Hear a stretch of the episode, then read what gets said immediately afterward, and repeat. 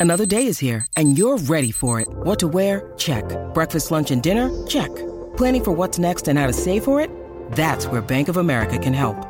For your financial to-dos, Bank of America has experts ready to help get you closer to your goals. Get started at one of our local financial centers or 24-7 in our mobile banking app. Find a location near you at bankofamerica.com slash talk to us.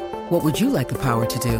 Mobile banking requires downloading the app and is only available for select devices. Message and data rates may apply. Bank of America and a member FDIC.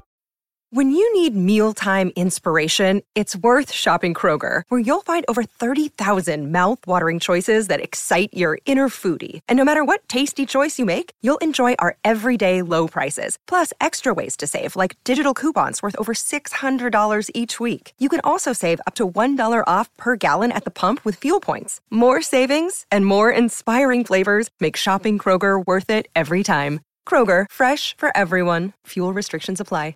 With threats to our nation waiting around every corner, adaptability is more important than ever. When conditions change without notice, quick strategic thinking is crucial. And with obstacles consistently impending, determination is essential in overcoming them. It's this willingness, decisiveness, and resilience that sets Marines apart. With our fighting spirit, we don't just fight battles, we win them. Marines are the constant our nation counts on to fight the unknown. And through adaptable problem solving, we do just that. Learn more at marines.com. Watford's Great Escape.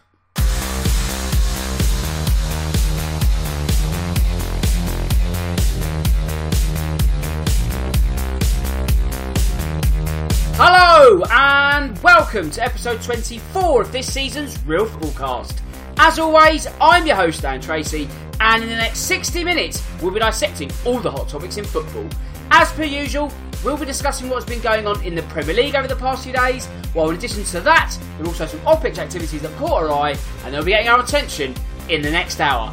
It's been another incredible week of football, and this week we've once again got a full house, and that means leading the line and wearing the captain's armband is Cole. So, Cole, how have you been since we last spoke? Yeah, really good. Thanks, Dan. Uh, another good weekend of some packed football. You know, a bit of controversy, some surprising results. So yeah, looking forward to getting into chatting about it. Of course, I cannot forget his strike partner either. That means the supply line will be coming from Drew once again. Drew, I hope all is well with you, my friend. Yeah, absolutely. I'm doing great. I will say, I am not still fuming over the Lo Celso miss like you guys are towards the end of the match. So I'm not doing too bad. Yeah, we'll get to that um, in the show later on. I still don't know how I've missed it. I think I've watched that about four times now, and each time I think it's going to go in. But anyway, before we chat all things football, let's do the social media bits first. If you want to get in touch with me, you can. That's on Twitter, at DanTracy1983. Also, the podcast has its own account, which is at Real Football Pod. If you want to become a shareholder, all you need to do is follow and join our very elite members club. You can find me via iTunes by searching for Real Football Cast. If you use that platform, don't forget to subscribe and leave a review. That way you don't miss a single episode. And also, of course, you can subscribe as well. And if you're not a fan of all things Apple, you can find me on SoundCloud and Acast. While the easiest way to find all the links is by going to realfootballcast.com. As you should know by now, the Real Football Cast is sponsored by Loserpool. And what is Loserpool, I hear you ask? It's the company behind the game Last Man Standing, one which is free to enter, and the prize pool once again stands at £1,000. If this has grabbed your interest, be sure to visit loserpool.com and create an account. The odds of winning are great, but they're even better if you sign up. Right then, it's time to go live. And where should we go first? Let's focus on the bottom of the table once again, because it's all changed to the bottom three. And Watford are continuing their great escape. And Cole, it wasn't just going back to basics on Sunday, it was making Bournemouth look very, very ordinary. Yeah, and Watford have played really well, haven't they, since Pearson's come in? You know, he's managed to get that new manager bounce, and, you know, he seems to have got that team playing in a way that you know, you're now sitting there thinking the great escape could be on for them if they carry the sort of form they are now. Um, obviously, you know, they've got Deeney back and he's playing really well, spearheading their attack, scoring goals. And like as you said, you know, this weekend they kind of made Bournemouth look ordinary and obviously piled more pressure on um, Eddie Howe. But that's a brilliant win away from home. And, you know, you really got to think if they can keep this momentum going and keep playing the way they are, then you you know you do sort of look now and think, well, maybe you know maybe they could be about to get themselves out of trouble. Uh, and Nigel Pearson, they might have found the right manager. You know, they, they've tried they've tried enough and tried a few, so maybe they've actually struck gold and found the one that could do the good job for them. Yeah, it does seem a sense of third time lucky, but you know it, it is working. And Drew, that's now 13 points out of 15 for the Hornets.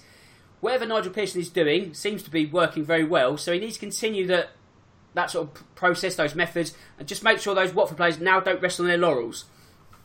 Yeah, absolutely. You know, one of the things with Watford right now is you, it, when you look at Nigel Pearson's team, is they're set up in such a basic formation. If they're going to run a flat 4-4-2, 4-2-3-1, whatever it happens to be, it's not anything too complicated, but it's working so well for them right now, which is fantastic. Like Carl mentioned, Troy Deeney is back to his best after injury. He's scoring goals. Deulofeu's playing better, even though, yes, that did start before Pearson came in. But everything's kind of coming together right now. And it was fantastic that they've been on this run. It was great that they took advantage of a vulnerable Bournemouth side at home. So Watford right now, I think, are flying high. And those points to get them out of the relegation zone are absolutely huge. For so long this season, it was a foregone conclusion that Watford were going to get relegated pretty much to non league football this season. Yet somehow Pearson has come in and done an absolutely fantastic job. So hats off to him. Hats off for uh, pretty much doubling, more than doubling their points in a month or so that it's been. He's done fantastic, and right now Watford look like they might actually be able to escape the drop. And Carl, if they do stay up, this will surely be the success story of the Premier League season, won't it?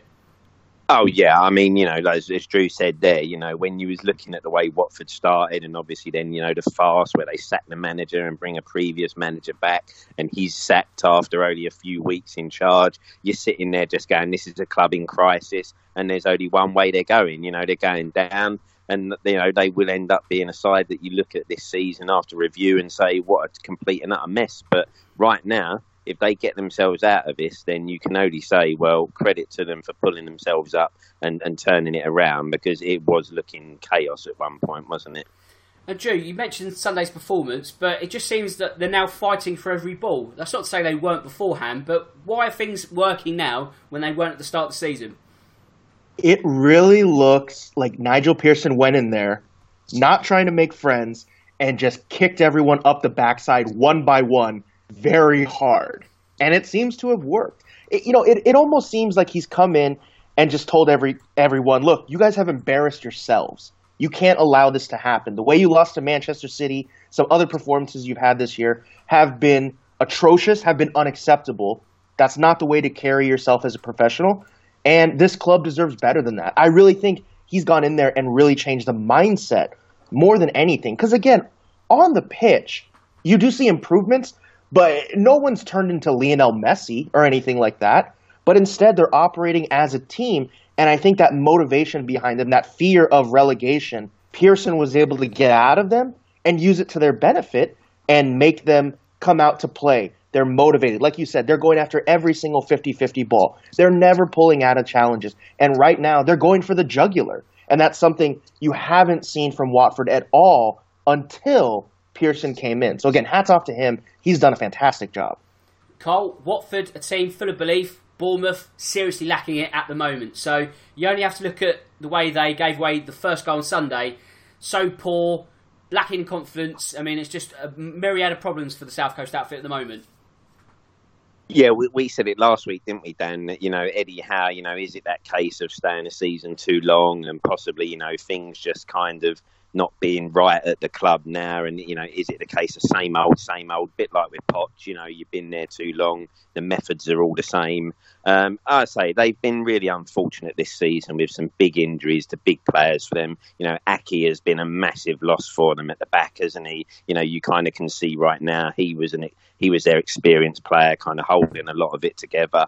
Um, you know, they've lost some, you know, talent going forward, and right now they just look aside, completely devoid of confidence, didn't they? And you kind of get, you don't really see when the next point's coming, if you like, the way they're playing. Um, so they've got to really kind of just grind out a result now to swing that momentum going back the other way for them, because otherwise, you know, this is not the sort of time now where you want to go on this sort of run because it could suck you right into the danger zone, and before you know it, it it's too late to recover. So there's a big job on there now for Eddie Howe, and this will be a real test for him. And again, one where we'll actually kind of see, you know, what what he's made of as such, because he's done a fantastic job up to now for Bournemouth. But this is probably be the most difficult period for him, I'd suggest. Um, so it'll be interesting to see if he can get them out of it and, and kind of change things for them. I mean, we spoke about his stock value and how it's decreasing, but I guess if he does keep them up in this sort of battle that they might find themselves in, then all of a sudden his stock takes another rise. So football has a sort of strange way of, like I say, swinging backwards and forwards.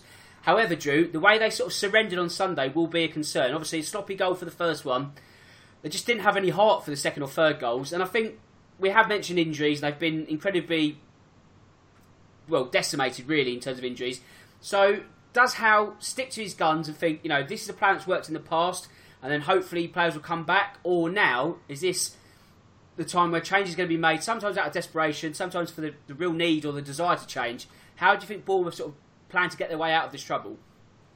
You're right. Injuries have absolutely ravaged this team, but that's not an excuse because when you look at it, Ryan Fraser has not been as good as he was last year.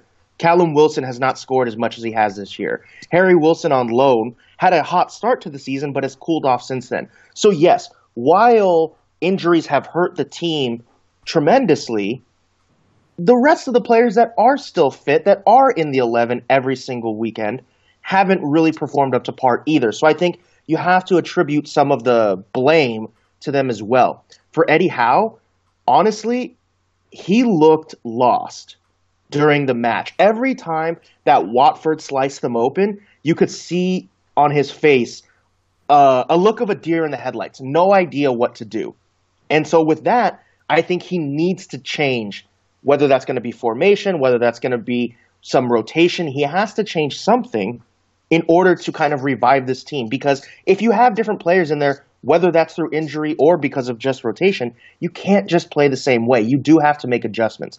So I think he needs to do that. The problem is, I fear he won't because he did look so lost. He did look devoid of ideas, just like his players have. And so with that, I find it hard to believe that he's going to make some radical overhaul to change them and turn them into a team that's going to surge up the table. I really just don't see that happening. And unfortunately, because of that, I do wonder if Bournemouth are ready to pull the trigger and fire him in what I think wouldn't necessarily be the right move for the club. Yeah, that's a really interesting angle actually, because like we said before, he almost has the the safest slash the easiest job in the Premier League. Now it's sort of really coming home to roost that it's not the easiest job. And Carl, you mentioned last week that fans and sort of talkSPORT and those kind of platforms are sort of almost saying the unthinkable that, well, maybe it's time for Eddie to go and all this. And you sort of do wonder that if results do keep going the way they are and you know, we've seen sort of firefighters come in before. Let's say Mark Hughes at Southampton kept them up. They might just get a bit jittery, mightn't they, the Bournemouth board? So it's not quite as safe as you might think. Now, another team. yeah, that's right. Uh, yeah, sorry, do continue. Oh, sorry, Dan. No, no. Yeah, no, I, I, think, like you say, you're right, isn't it? I, I, think it all depends on what the board's ambition is. You know, if the board are desperate for Premier League survival, then then they don't sit around too long before you know the niceties and the you know the kind of loyalty go out the window, and suddenly you're staring down the bullet of the gun, aren't you? So yeah, it will be interesting with that one, Dan, like you say. Okay, so another team that seems to be sticking to their resolve at the moment in terms of sort of how they're playing, but not really getting anything in terms of positive results, are Aston Villa. And you'd have to say that was a real rotten performance on Sunday.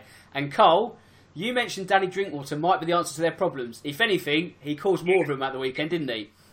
Yeah. Sorry, mate. I couldn't let you forget that. Hey, hey, we, we all we all miss some. It's all right. We all miss some.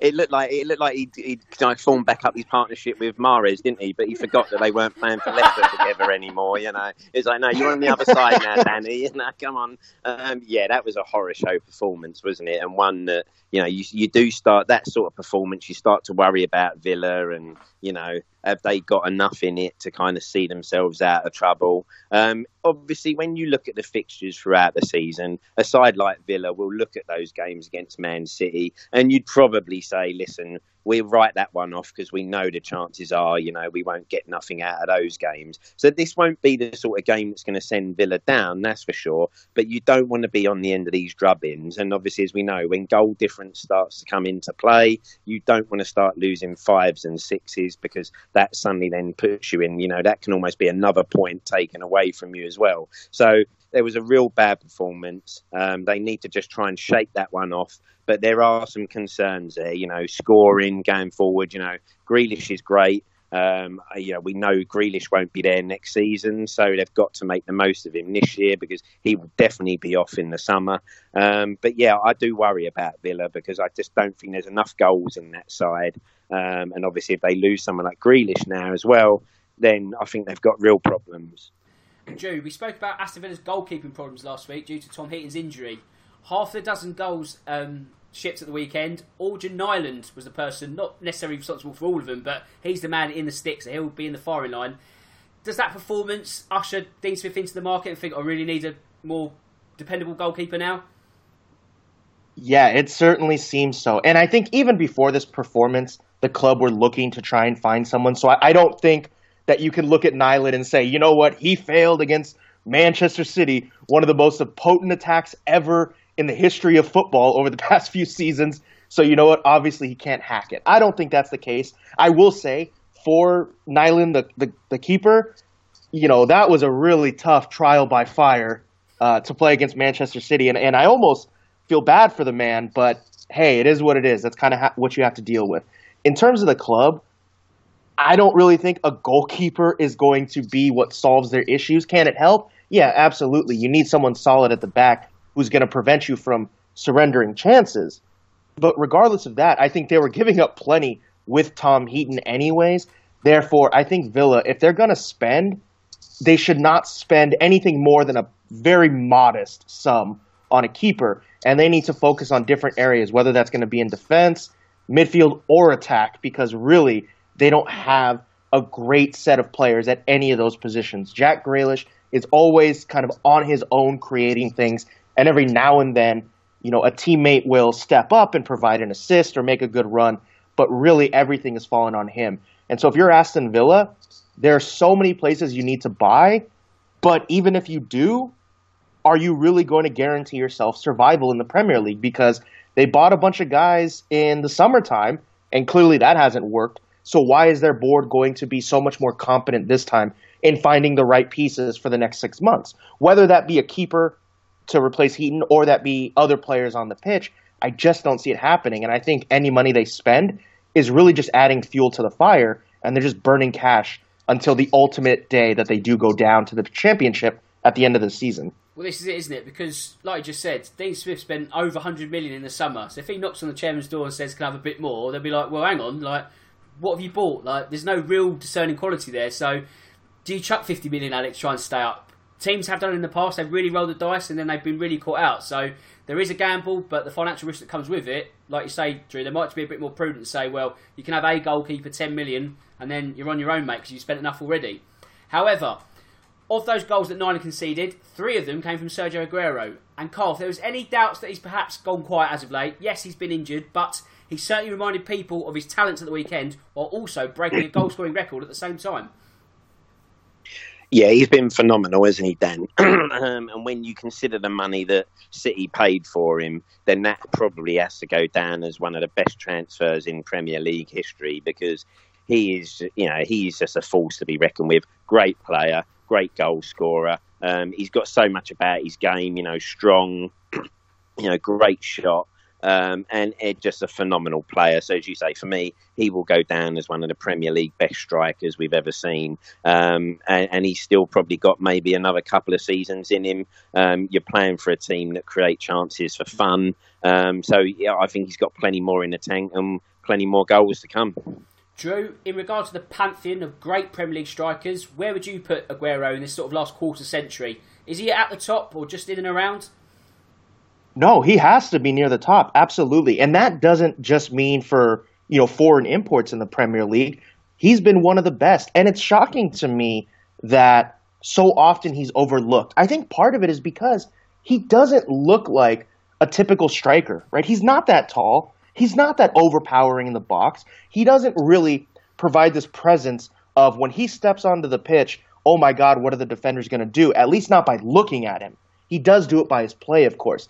And I think he is severely underrated. I do know and recognize people see his talent and appreciate it, but I don't think he gets that push into really one of the best enough. I think some people see it, but not as many as what I would think would be justified in, you know what we've seen from him over his uh, over his time in the Premier League. So I think Aguero is up there with Alan Shearer. He's up there with Thierry Henry. He's definitely up there with those guys. He scores year in year out, but unfortunately he doesn't quite get the praise. I mean, how many teams of the year has he been in? I think one in his entire time at Manchester City, which sounds criminal. And yes, there have been other guys in the league who are deserving of it. But looking at his body of work, I think he might be one of the more underrated strikers to come to the Premier League because he's been absolutely fantastic. Every year you can rely on him for 20, 25, maybe even 30 goals. And that's production you don't see very often out of players, at least not that consistency. Yes, I think you're absolutely right in that sense. And you mentioned Alan Shearer, which brings me on to my next question, Carl, because we've mentioned before, we've discussed the goal scoring record, that holy grail of 260, and now Aguero is 83 away from that. There's a plot twist in this, in that his current contract ends next summer. So, can you see him getting a new deal? If he does, is the record on? How do you see this one shaping out? I don't see him, you know, being able to overturn that record because, like as Drew said, you know, I, I think with Aguero now, you've probably got maybe another couple of seasons out of him. Um, and if you sort of said you're looking at 25 goals maybe a season from him, and then you start to think, you know, that you know, if he doesn't get as many games for City, that kind of goes down. I can't see him being able to, you know, have enough time to get that extra 80 that he needs. Um, I just think he'll fall short of that. But again, as Drew said, you know, for me, I put him, you know, in that same bracket as Shearer, Henry, as, as Drew quite rightly said, you know, I don't think people talk about Aguero in those sort of, you know, with those sort of names, but they should. Um, maybe he doesn't have a standout kind of like, oh, he's not pacey, he's not this, you know, he doesn't have one standout ability that kind of people are really scared of. But that guy, you know, for me, he goes down in that category. And, you know, you talk about him with those strikers. But I do think he'll just fall short of being able to catch Shearer, whereas possibly someone like Harry Kane has probably got the years on his side to be able to kind of notch that number and possibly be the one who finally does break that record. Um, but, you know, Aguero will go close, but just, you know, not enough time in the tank, I don't think, then. Yeah, I think you're just about right. If Aguero was, you know, let's say the right side of 13, had just a couple more seasons in the tank, then I think it'd be game on. But I think, yeah, it's just about evading him, I think. But, you know, like you say, his body of work, his goals, just his all round play, and just what he does as a forward, not only has he been sensational, and uh, I know Gabriel Jesus is looking a very decent, you know, should we say understudy, but, you know, a decent option for City to have. If and when Aguero does move on, well, he will at some point, that's going to be an incredible void to fill, and you do wonder sort of how they will manage to do so. And talking of voids to fill, Drew, Vincent Kompany. Now, we're in January, and the talk of City getting centre back is sort of quietened somewhat, and I think that's because they're not really in the title race now, because they don't really sort of feel the need to think, right, we need that defensive reinforcement to push for title number three. Does that mean they're just going to sort of ride it out the month and then think, okay, Laporte will come back eventually, and then hopefully we can go and conquer Europe? yeah, that seems to be the strategy at this point. However, I actually don't agree with it because you're right in that 99% sure Manchester City will not catch Liverpool to win the Premier League. However, that's not really their holy grail, anyways. At City, what is the trophy that they s- desire so much? It's the cha- it's the Champions League, and so without another defender, I think even that they struggle. I don't think they're favorites for Europe.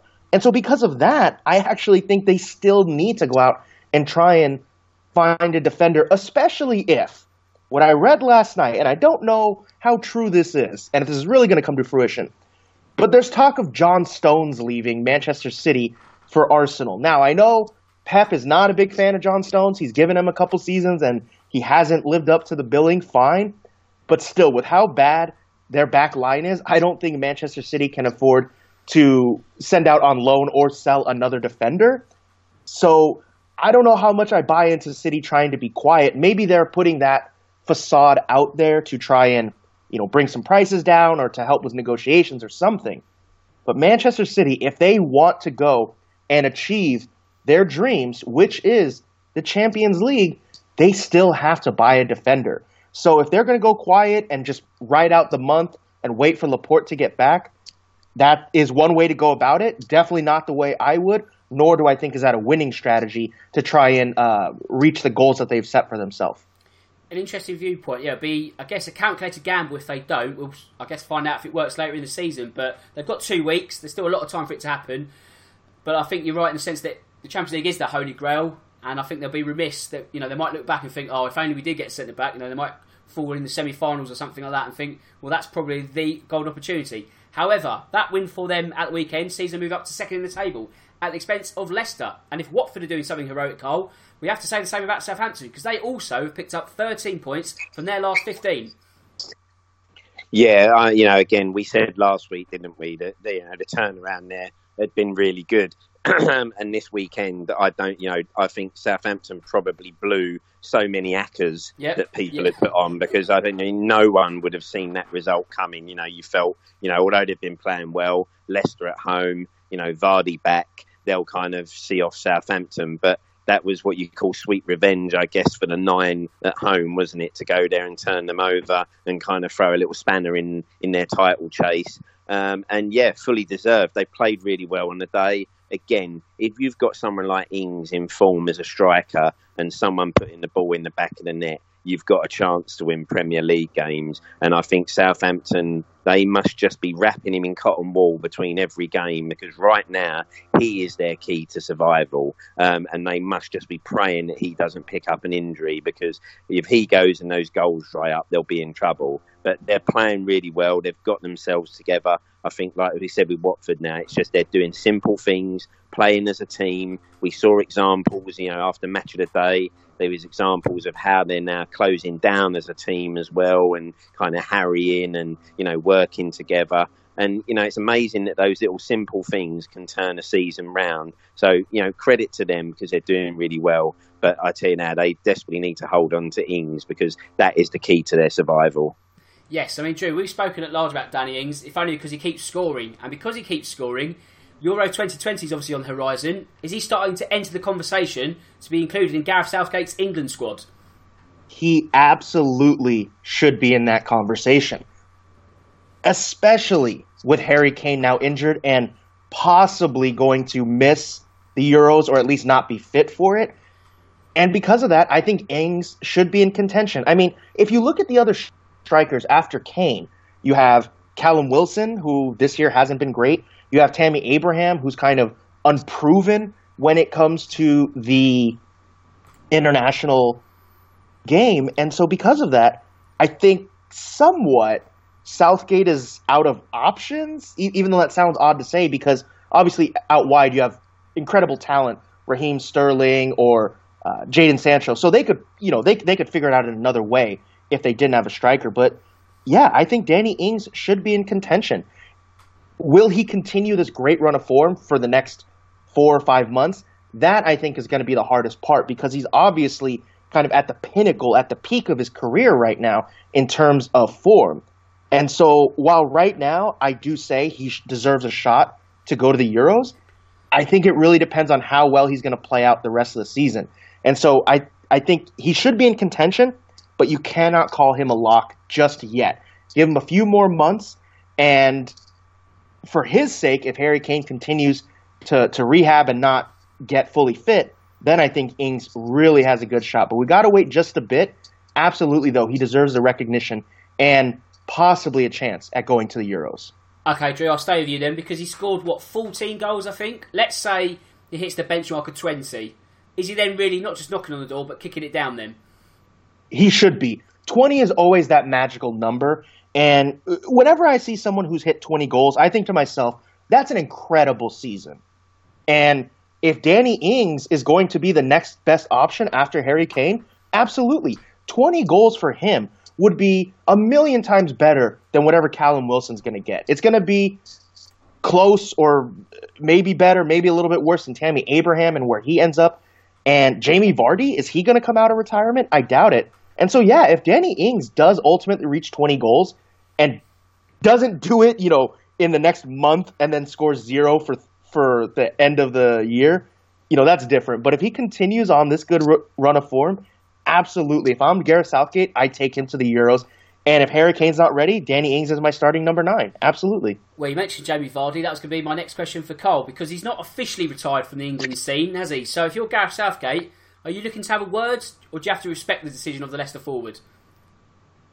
I, guess it probably all comes down to where we are, like I say, with the Harry Kane situation, doesn't it? By the end of the season, you know, if you sort of get around to sort of April time and it doesn't look like you know Kane's going to be back and possibly be fit enough, and maybe you know you're looking and Tammy, you know Tammy Abraham hasn't kind of had this finish to the season that you're hoping for, and if Vardy's still going strong and scoring goals, then you may be tempted as a manager to think, oh, you know, maybe I could tempt him with one last, you know, hooray and you know one last attempt at this. But I, I, actually don't see it happening. I think even if he has a strong end to the season, I think Vardy's quite a strong character, and I think he probably himself would turn around and go, "Listen, you know, I'm not going to suddenly be this guy that you know just comes back because you know Kane's injured." Um, so I don't see it happening. But you know, Vardy's been brilliant, and I, he still would have been in and around my squad because of what he offers. You know, that nasty pace side that he's got never gives defenders a rest. So he would have always been in my squads. But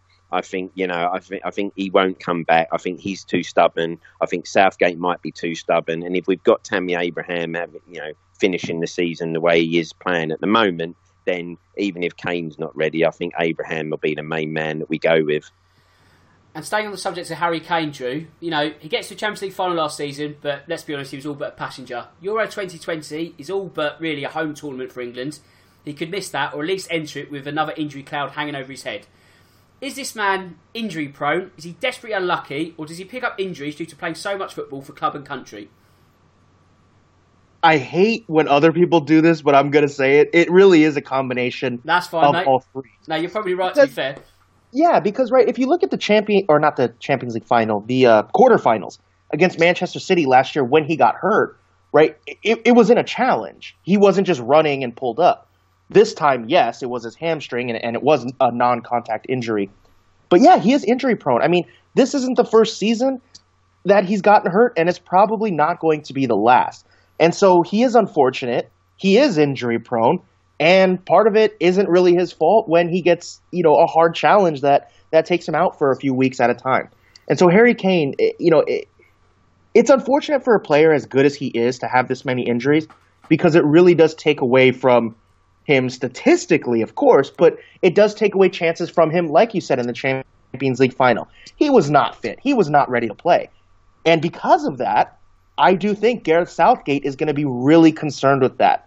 Because, yes, while you want Captain Harry Kane to be leading your team out at Wembley in the semis and in the final of Euro 2020, I don't think you can risk having him out there be non-existent, be a burden to the to the squad at home and possibly lose at home in a semifinal or a final. And of course, it's going to be on penalties, of course.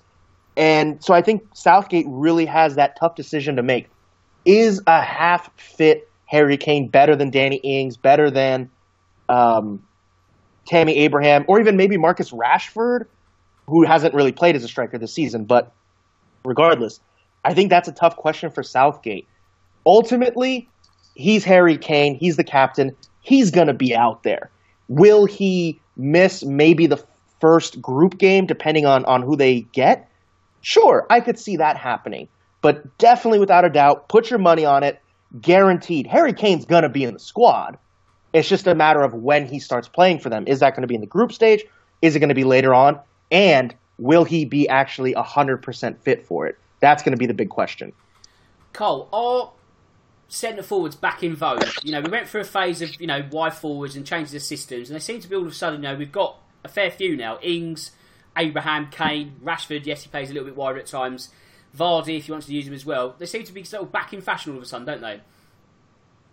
Yeah, I've you know obviously if, if you've got yourself a lethal front man, then that puts you in with a good shout of possibly you know you know your top fours and winning stuff, doesn't it? Because you know goals, you know goals are what win you games. They're always the kind of you know heroes. You know everyone picks normally a striker as a hero, um, and as you say, we now seem to be getting you know we went through a. I mean, I can always remember Dan. There was one point where you could put up the goal scorer chart, and the names that you had there, you had about twelve or thirteen names that you kind of going, that is a world class striker, world class striker, world class striker, um, and we kind of lost that for a little while, didn't we? You know, we only had one or two in the league. Where now we're starting to see, you know, gradually we're getting more and more lethal finishes again, and there are again sort of six or seven lethal frontmen in the league and, and they're just great to watch. And those sides that have them, you know, they put themselves in a great position to have good seasons. So I do think we're seeing, you know, the, the age again of, you know, main strikers coming through.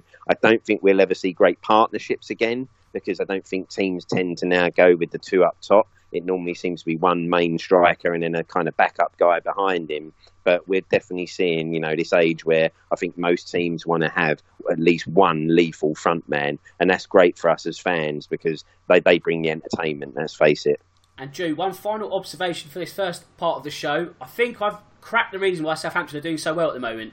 It's because Ralph Hasenhüttl has grown a beard. As long as he doesn't have a shave, I think the Saints are going to be absolutely fine this season. Oh yeah, absolutely. I mean, I think I think over here across the pond, there was a period where we had ten out of eleven presidents with uh, beards or mustaches, and the one who wasn't, it was because he took over when a president got shot or died in office, and so he didn't have time to grow a beard. So I'm with you. I think it's the beard. It's got to be. That's got to be why Messi plays so well, right? It's his facial hair. Yes, I think that's a, an underlying theory. We'll see if that works for Southampton. Right, with that out of the way, don't go anywhere because in a few moments we'll be back for the second part of the show. Your accumulator letting you down again. You've cashed out early. And you just can't win. Prehistoric football coupons? Nah. Have a think about it. Why not play a new way? At Loserpool, pick a loser and win a thousand pounds in a last man standing tournament. Be a loser and win at Loserpool. Enter for free now. Visit loserpool.com. Okay, then, welcome back. I hope you're still there because it's now time to pay the bills. That's right, it's time to play Loserpool. And Cole, like Liverpool's impressive run, you've got one of your own. Nine straight games you pick the loser. Can you make it a perfect 10? What is your pick as your guarantee loser this week?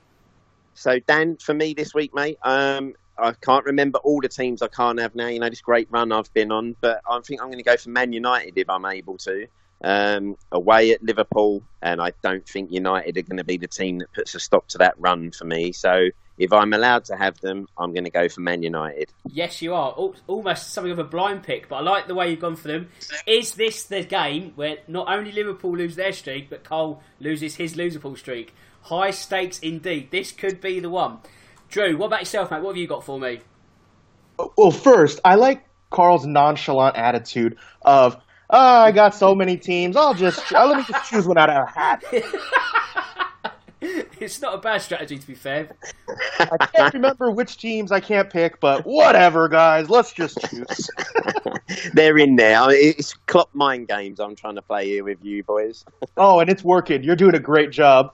Uh, for me, if I have a, uh, the team I'm picking this weekend to lose 100% for certain, guaranteed losers, Burnley. Yes, they're going to be at home, but they're taking on Leicester.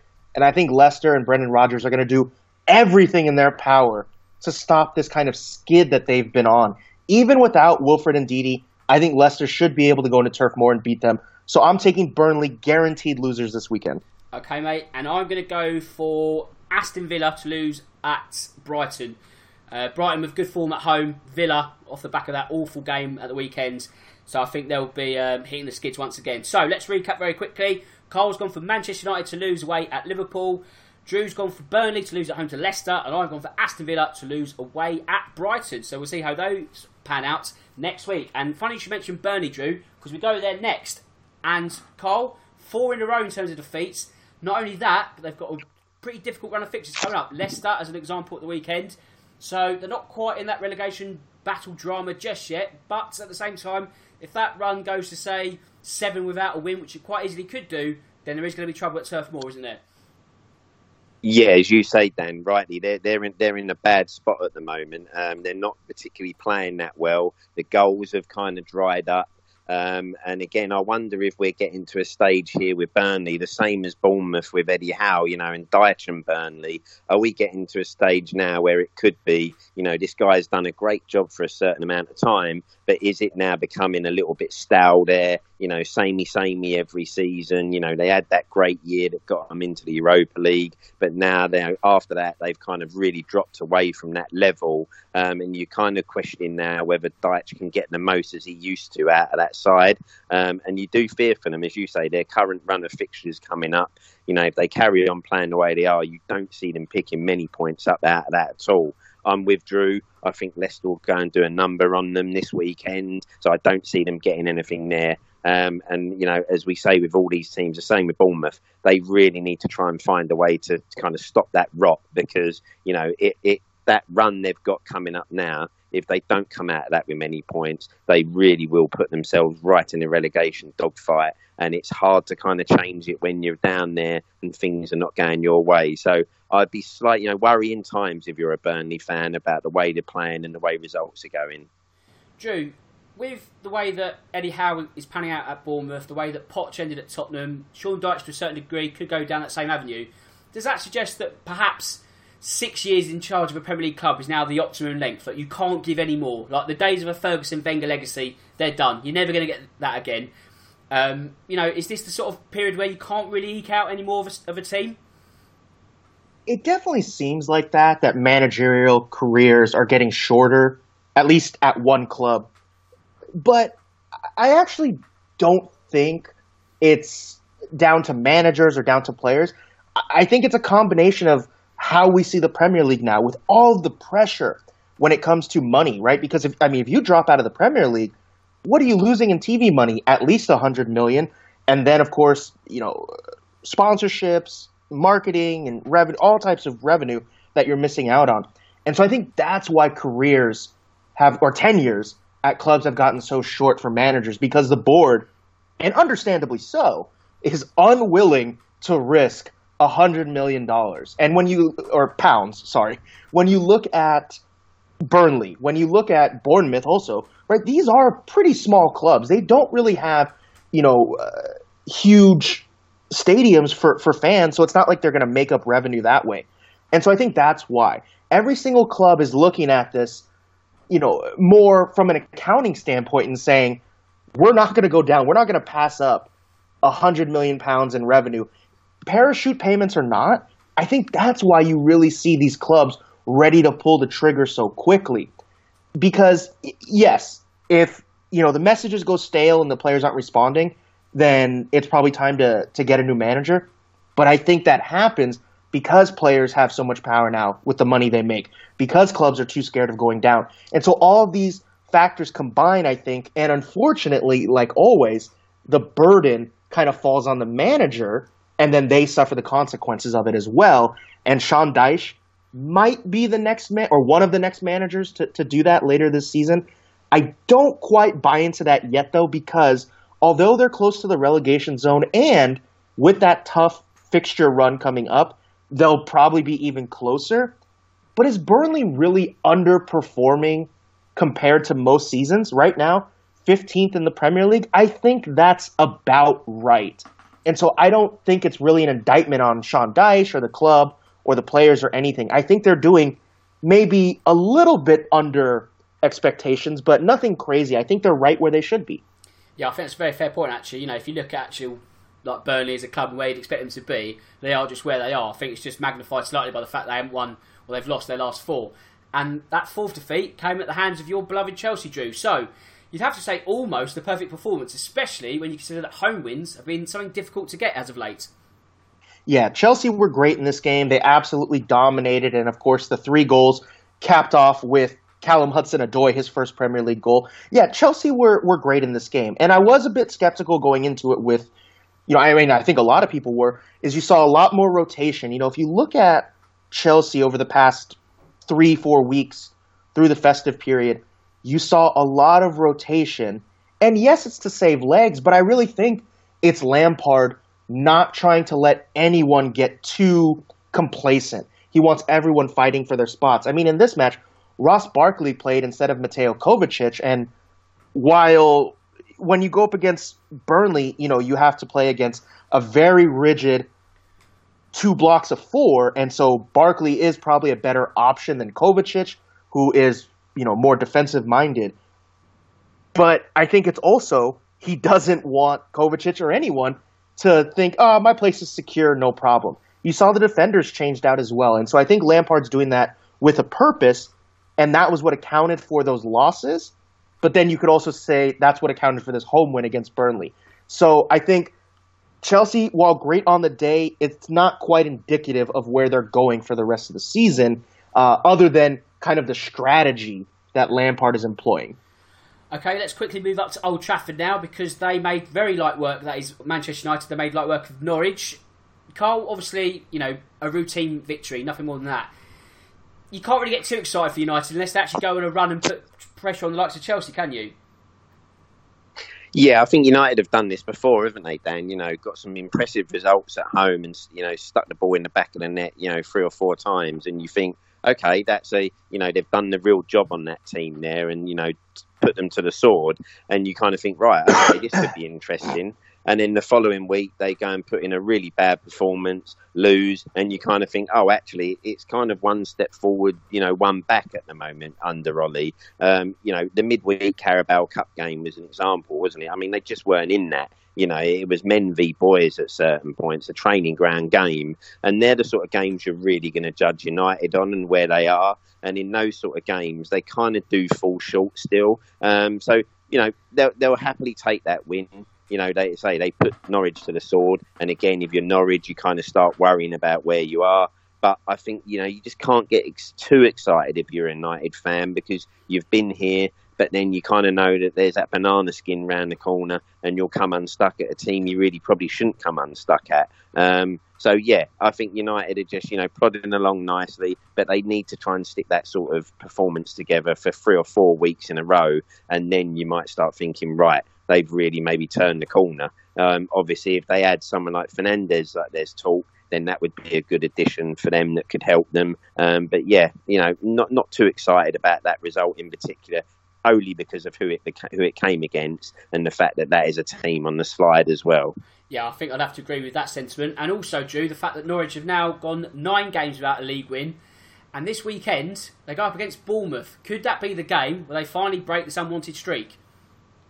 It's definitely a relegation six pointer, that's indeed. for sure. It is indeed. Yeah, this is a this is a big match for both sides, the bottom two teams.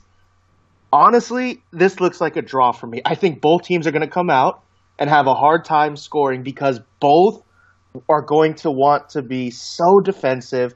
Bournemouth don't lose at home. Norwich stop the bleeding, and so I think you're going to see a really boring 90 minutes. That's going to end up in a draw, and honestly, this could be a zero-zero draw. And so I'm not very optimistic about this match. I think Norwich have so many problems right now. Well, it's not so much problems. I think it's more just they're they're not as good as the rest of the Premier League. They brought the championship side up and they said, "Let's have at it." And you're starting to see the, you know, the difference in quality between the first and second tiers in England. So Norwich have a big problem on their hands.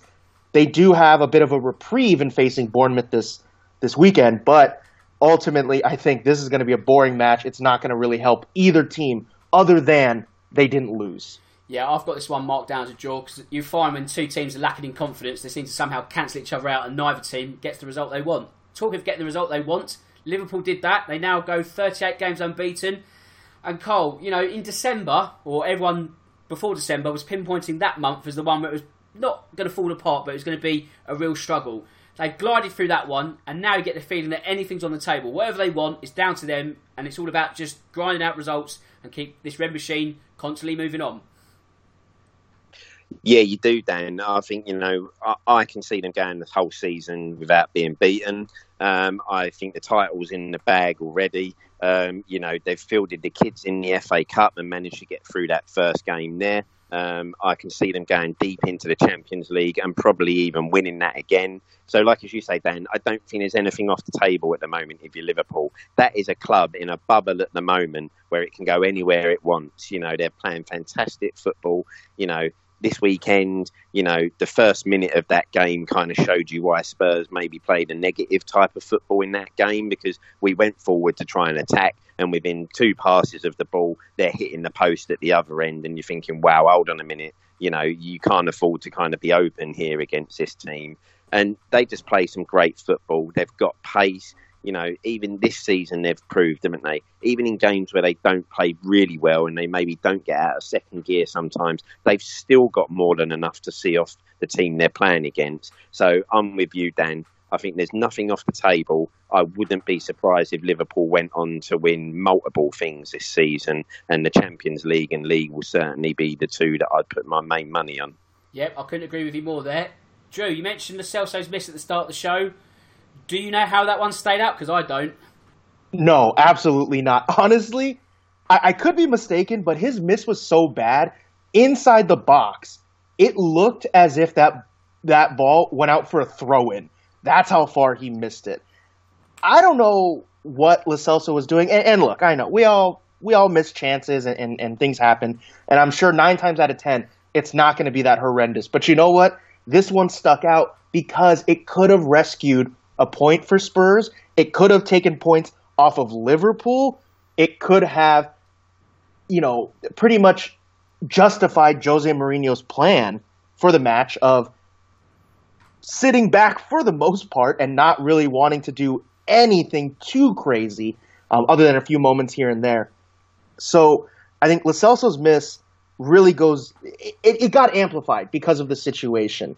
Again, you know, everyone misses chances, but that one was atrocious. And honestly, that to me, he I hope in training the next day, I hope everyone pitched in to buy, you know, a goal set up from Amazon that was like 35 feet high, 35 feet wide, and said, Giovanni, try again. And he probably missed. Picture this scene. I'd love it if they did that. However, let's move to Spain, which we rarely do, but why not? Because a bit of a headline Barcelona, top of the league, you think everything's fine. Is it not? Because, Cole, they've only gone sack their manager. What on earth do you make of that one? Yeah, that, that's a re- it's a really strange decision, isn't it, Dan? Come kind of come out the blue. Um, they're a side that have only lost once at home under this man as well. Um, obviously, to the man they've replaced him with, but only losing once at home isn't a bad record, isn't it? You know, I, I wouldn't mind if the Spurs manager had only lost once at home in the last year or so. Um, so it does kind of come out the blue, but you kind of wonder there's obviously something going on a little bit more there in the background. You know, those, you know, some of those Spanish clubs, Madrid and Barcelona, they're very political, aren't they? So lots of stuff happens in the background at those clubs that you kind of kind of doesn't come out in the press. But you know, if some if a certain board member or something doesn't like you, or even a certain player doesn't like you, then that, that can be it. You can be gone. Um, so it was a bit of a shock decision, as you say. And they haven't been as great as they have been in previous seasons, but they're still top. So you are slightly surprised that you know they've pulled the trigger. You know you wouldn't have been surprised if they were sitting third or something like that. But yeah, they're top. So yeah, very surprising, Dan. I mean, Drew, imagine Liverpool doing the same to Jurgen Klopp. It's just like you just couldn't believe it, really, could you? So the, the excuse that's being sort of bandied around is Barcelona aren't winning in the right way, and I think really it's testament to Liverpool's overturning of that Champions League deficit, which was really sort of the death knell for Valverde. So, has he been sort of dead man walking this season? Yeah, absolutely. Honestly, I think Valverde was set up to fail, and it's a little bit cruel, I think, to to treat him that way because, as you mentioned, after the Liverpool Champions League second leg last year, I mean, even the year before that, when they blew a quarterfinal Champions League tie against Roma on the road in kind of the exact same fashion as they did to Liverpool. And so I think Valverde went into the season pretty much with his back up against the wall. And I'm going to guess Barcelona guaranteed him Neymar. And of course, that didn't happen. Then Luis Suarez hasn't played really up to par this year. Now he's hurt. And so I think all of these things have kind of mixed together to, to hurt Valverde in a way that he would not have predicted going into the season. You know, you mentioned Barcelona not winning in quote the the right way, the Barcelona way. For most teams, I would call that rubbish and say that doesn't matter. However, Barcelona kind of is one of those clubs where they do have that identity within their style of play. And it was so effective that it pretty much took over over the Spanish national team when they went through that incredible run from 08 to 2012. Therefore, it does kind of reflect on the world. The Barcelona way, we do have to play this way. And so I think that hurt him. He hasn't gotten the best out of Frenkie de Jong. You have all of these different things that have affected him, and it all kind of came to a head. And finally, he got the sack. I don't think anyone was surprised. I don't think anyone was shocked. It was just a matter of when, especially coming off the back of the you know Spanish Super Cup friendly. Kind of an odd time to fire him, but it, it was a matter of time, and I think it, it's kind of for him a you know weight off his shoulders. He can finally move on. So for Valverde, good luck to him. He never really got a fair shake at Barcelona, I don't think. Yeah, I think you're right, and I think also for him, the fact that he signed Coutinho, that's something of a flop. That's also a negative in his column as well. We can't really talk about Barcelona too much. We need to wrap up the Premier League. So we've got about six, seven minutes, four matches to go. So I'll split them evenly. Carl, first up, you get Crystal Palace versus Arsenal. You'd have to say two mid-table teams cancelling each other out. The only real flashpoint was Aubameyang's red card. VAR being used the right way for a change. More importantly, how the Gunners fare without him for the next three matches yeah, as you say, Dan, two sides who, you know, it kind of wasn't the most exciting game to watch, both kind of cancelling one another out. The, you know, great use of VAR for once, you know, that's uh, where we want to see VAR used. But I think Arsenal will struggle because Aubameyang is, you know, a real spearhead for them. So that is going to be a massive blow for Arsenal, and especially for Arteta because he's just getting himself in there and trying to, you know, put his stamp on the team. So to lose probably your key man um, for a few games won't help that kind of settling in. But you know, they'll probably be okay. But he will be a major loss for them in the next few games. And Drew, let's hot foot it to Goodison because Everton got the better of Brighton just the perfect tonic after that disappointing cup performance the week before. Yeah, absolutely. You know, Carlo Ancelotti has done a pretty good job. He's getting Richarlison scoring again. He's tinkered with the defense, and that has improved, and that was evident with a clean sheet against Brighton at home, something Everton has not done either of clean sheets or winning at home before Ancelotti this year. So for the Toffees, I think this was a very good performance. They took points off a team that they should be taking points off of at home. So Ancelotti's doing a great job so far. Everton are back where they should be mid table, and I think they're going to be just fine the rest of this year. I think for next year, they should already be setting their sights on qualifying for the Europa League. Okay, let's go to Bramall Lane next Friday night. The Blades bounce back after back to back defeats and Cole more VAR drama, although I guess under the lesser of the law, correctly used. Yeah, that's right. Yeah, you know, Sheffield United played pretty well. You know, uh, West Ham didn't do too badly away there because that, that was a massive game for them. And, and you know, Sheffield United are flying. Um, as you say, VAR, um, I, I, kind of felt, as you say, it's used to the letter of the law. You know, any any goal that hits the hand in the build up has to be ruled out. Um, so you can't really argue with VAR in terms of that one being ruled out. Whether or not, you know, it's, you know, that's the sort of thing people was being allowed for then it's up in the air. But okay, so we can't blame VAR for this one. That was purely down to the laws of the game. But a good again, another good win for Sheffield United that just keeps them up there, and you know the season keeps going.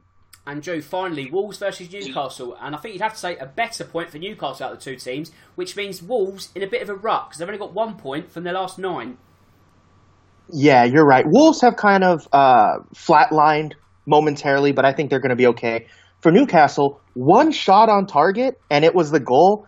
Great job from Miguel Almiron, who's finally kicking on after about a year with the uh, with Newcastle, and he got the goal. I think that's three uh, across all competitions in the past two weeks or so. So Newcastle's doing better. I think they're not quite out of the woods yet because they were one of my teams to go down this year, but they're picking up. They're doing well. I think they are surprising a lot of people, myself included. And so I think Newcastle do have a good shot of staying up. Me, though, even though I'm not a betting man, I wouldn't feel comfortable putting my money on them. Not quite yet. No, you're right. I don't think I'd put money on them, but I'm quietly confident they will stay up. I think if Almiron can actually start or continue this purple patch, and when they actually get, which is almost the whole team of injuries back, then I think they might just keep their head above water because Steve Bruce has got that managerial nous. But like I say, I'm not willing to put any money on it just yet. Right then, I think that is about full time. So I need to thank my sterling duo of uh, co hosts. Carl, thank you as ever. An absolute pleasure to chat to you today. Cheers, Dan. Really enjoyed this one, mate. No problem. And Drew, same to you, buddy. sterling work as always. Yeah, well, thank you for having me on. I appreciate it. Love talking to you guys every single week here on the show, talking the beautiful game, talking the Premier League, and can't wait to do it again next week. Top man, likewise. And with that said, it just leaves me to say that my name's Dan Tracy. This is the Real Football Cast in association with Loserpool. And until next time, goodbye.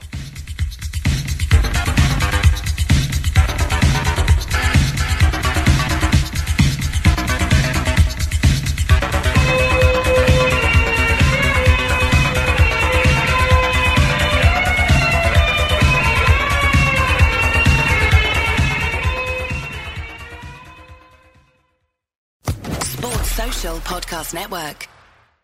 It's time for today's Lucky Land horoscope with Victoria Cash. Life's gotten mundane, so shake up the daily routine and be adventurous with a trip to Lucky Land. You know what they say your chance to win starts with a spin.